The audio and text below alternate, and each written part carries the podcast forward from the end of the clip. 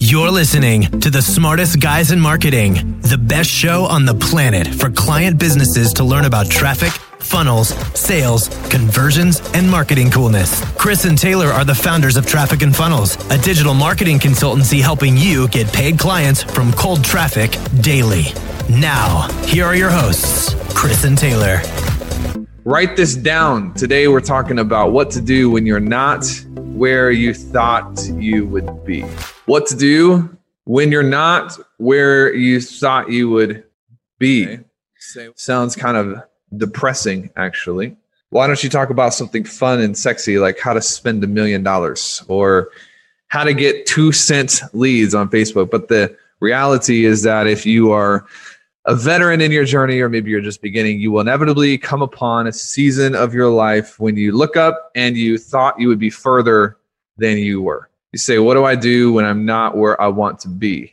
What do I do? Talk amongst yourselves. Tell me what you would do. Ben McClellan. No, I'm just kidding. I'm not going to make you do that today. What did you do before this Mindset Monday? Oh, man.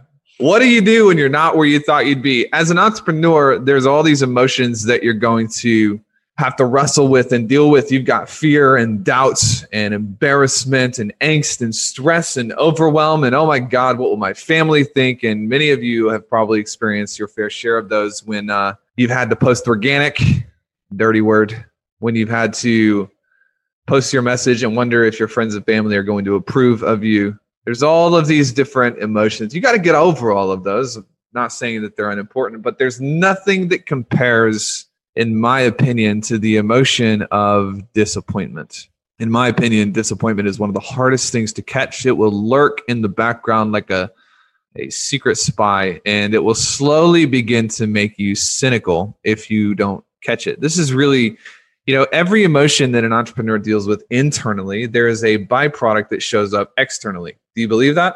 Oh, yeah. These two are tied together. You can look at somebody's external reality and you can you're skilled enough, you can peg this back to an internal emotion. And typically, what I see is that the byproduct of disappointment is cynicism. So you better look at yourself right now. You're like, well, I'm not disappointed, but are you cynical? Are you pessimistic? Because most of the time, people who deal with cynicism, chronic cynicism, they feel like, yeah, they're people who look at our ads and they're like, yeah, right. Most of the time, those people have experienced extreme disappointment in their life and you know that you're dealing with it when you find yourself in that place. So, disappointment. What to do when you're not where you thought you would be. And if this is your brand, you're brand new, your first Mindset Monday, welcome to the crew. Glad that you are here. And make sure you have something to take notes with because I'm going to blow up on you today and I'm going to change your life. Let me play around with the inner workings of your brain for 30 minutes so that at the end of this session you have something to ponder that will equip you to go out and make more money. But more than that is you'll be able to help more people because at the end of the day it's what it's all about. Disappointment. Everybody comes to a place in their life where they're disappointed. They feel like they should be further along than they are. They feel like they've worked this long and this hard for something. And why me? Why is this not happening? Why is it working for Tanner? Uh-oh. Let's bring it close to home well, how come how come Ryan Steenberg is getting results and I'm doing the same thing that he is? These are the voices of disappointment. This is the voice of cynicism.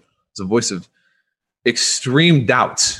When you find yourself in this place where you're disappointed, you have two options. And I've actually thought about this quite long and quite hard. And I, I really think that I've actually pared it down to really two options on a macro level, two ways that you can deal with disappointment. And the first option, number one, is you can chase you can chase. Option number one, when you're disappointed, you look at your life, it's not what you thought it should be or thought it would be, and you're disappointed and you can chase. You can begin to go out and start pining for something new, waiting for that magic carpet to swoop out of the sky and pick you up and tell you that you're special and then put you in a place that you've always wanted to be. This is what most people do. Think about it. Think about it. I'm going to call you out, but it's not from a place of hurting you. It's from a place of really wanting to protect you. This is the option that you're probably leaning towards emotionally in a place of disappointment. Is I'm just going to go chase it. What I'm doing isn't working. Who I'm around right now isn't helping. and you can begin to go chase and this is where entrepreneurs go to shiny object the shiny object the shiny they're just chasing chasing chasing that's the first option and without context you might seem like well chasing doesn't seem so bad but let me give you option number two option number two is you can dig you can dig the person who wants to chase says let me go out and find the new territory that is going to have the gold in the ground but the person who wants to dig says let me mine the earth under my feet. Let me build an eye for opportunity. Let me learn to see the gold that is underneath me right now. And I propose to you today that winners are winners, not because they were born special, not because they have better voices and they can sing better than you can, not because they were born more athletic, but winners are winners because when push comes to shove, their instinct is to dig, not to run, rather than searching around for the watering hole, they choose to dig wells where they are. Write this down. Write it down. It's a writer downer. There is more gold beneath me than around me. There is more gold beneath me than around me. We're just getting warmed up. Ben, is this okay? Oh, I'm loving it. I'm too intense. You can just say, "Hey, bro, you back it. off the, you back off whatever you're taking right now." Bring it. Some of y'all need to get this poster put up in your bedroom. There is more gold beneath me than around me. I don't share this very often because it's not something that is really, I don't think about it a lot anymore. But many of you don't know, I had, I had an extreme amount of disappointment early on in my life that made it possible for me to, when the fire of entrepreneurship caught me in 2014, early 2014 into 2015, there were scenarios in my life before then that were so difficult for me to deal with that when I had the opportunity and when I began to experience entrepreneurship, it, the fire caught hard and it got really hot really quick. And uh, this is something that when I'm even when I'm on podcast interviews, people are like, "How did you do this so quickly? How did you and Chris blah blah blah?" It's like you're a child. I'm like, "Thank you." It's rude to say, but I get what you're trying to tell me. like 30 years old making a million dollars a month and you're just like killing it. How did this happen? And I never have time to go into it because it's weird. Sometimes it's weird to talk about the things that hurt you in the beginning. But, you know, I always grew up, this is fam here, so I'll go into it a little bit. I always grew up wanting to be I wanted to be a pastor. In fact, my mom said that when I was a kid, at the very beginning, she uh, she would ask me what I wanted to be when I grew up, and I said I wanted to be a cowboy preacher. Come on, a cowboy preacher. I thought that cowboys were so cool, and I also wanted to be a preacher, and I wanted to work at a church, and all of those things. And I began early on building. Um, you know, my my my parents were incredible, and they made me do a bunch that I hated that made me better and I remember early on beginning to build a plan for me to get into the ministry and to become a pastor. That's what I wanted to do. I feel like you guys are like dropping like flies now. You're like, oh, he wanted to be a pastor. I can't learn from this guy. Anyway, so uh, I I got a job at a church and I hated it. It was the worst thing ever. And uh, I had an identity crisis because the thing I had always wanted ultimately was like something that was hurting me and it was difficult. When I was a child, we moved to Springfield, Missouri, and we started a church. Now I was 16 or I was probably 15 or 16. And how many of you remember the first person you ever dated? Come on. Any uh any is there anybody in the room today that actually married the first person you ever dated? Because that's pretty crazy. That's amazing. Did you do that or no? no, I did not. No. You remember the first person you ever dated, though, right? Oh yeah, hundred percent. Said with such emotion. oh. Uh, Megan says, "Oh gosh, oh, we're going there, Megan. We yeah. are going there today."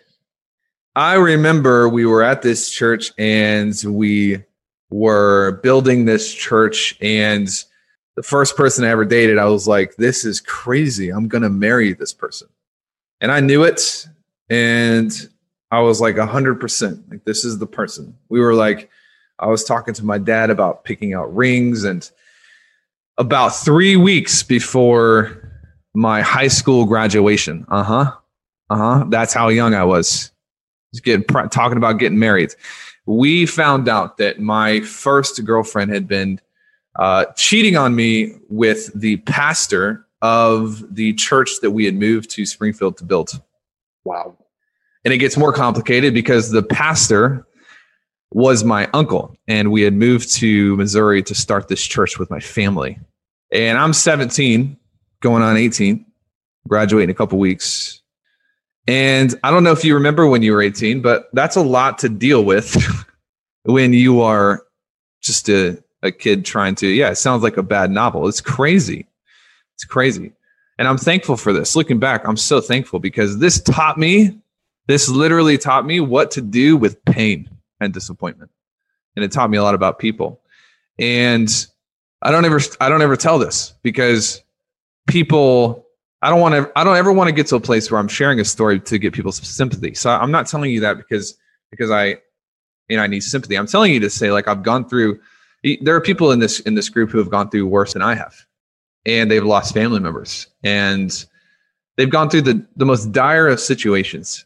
And maybe you're here for a reason for you to be able to connect with people who have gone and they've done the hard but your grid your grid for what is difficult comes from your experiences and you fast forward through those difficult situations and there's some disappointment that comes from that because then you start wondering if you did anything wrong to cause that and and then fast forward to my exit from being on staff at a church and it was the thing that i always wanted and it was awful and it, it almost killed me and I had to transition out of that. And then I got into business. And for six months, I tried to get a client, nothing worked. I remember coming home one night from Starbucks because I worked a day job and I had to go to work and work during the day. And then I would clock out and I would go to Starbucks and I would build my business. And I didn't have a business. I would just like learn how to code. And I remember posting on the internet about how I would help somebody write copy. And I was in this big entrepreneur group. Ben, have you heard this story? No. I'm not. Yeah. So I was like, I have to figure this out because I have to make money, and my wife is make makes more money than I am, which is not the point. The point is we're dying, and we have a twenty five dollar a week grocery budget. I had to figure it out. So I posted in this group, and I was like, I think it was like make your first dollar online. It was like a, a course that I had bought, and this is like 2014. I posted in this group. I was like, I will help you write your copy, and there were over a hundred comments. So I posted it, went to the bathroom, came back like did some work, looked at it like 30, 30 minutes later. There were 100 comments on there, and they were all from copywriters telling me how much I sucked. They're like, how can you write copy for someone when you can't even figure out how to give something away for free? And it was cruel and it was mean. And I had another round of being exposed to the depravity of human beings. Sounds crazy. I'm going to set this up for you. Don't worry. I'm not going to leave you in the depths of despair. I'm just giving you context to show you where all of this came from. And I came home and Lindsay was making dinner and she's like, Oh, what's wrong with you? And I was like, Nothing. like ran to my room like a little kid. And we talked about it. And I remember then even having a decision to chase or dig. I had a decision and I didn't understand that there were these two options, but I had a decision. And I've had decision after decision after decision. We've been sued. We have been stolen from. We have had so many things go wrong over and over and over. And if you look back at the last six years of my life, actually more than that, 10 years of my life, to somebody who is just being inundated for the first time, they see gold, gold everywhere. They see all of these, you know, reaping the benefits of this and that and the other, but they don't see the pain. And there's a problem with that. People get into this group and they all they see is wins. And they make the mistake of thinking that Tanner never loses they make the mistake of thinking that Steinberg has never lost, that I've never lost. And I tell you this story so that you understand that there's only winning because of losing. You have to go through this process. And many of you are on the verge of giving up. And or or maybe not giving up, but going elsewhere and chasing. But there's more gold beneath me than there is around me if you learn how to dig. So I want to give you three keys to digging deeper.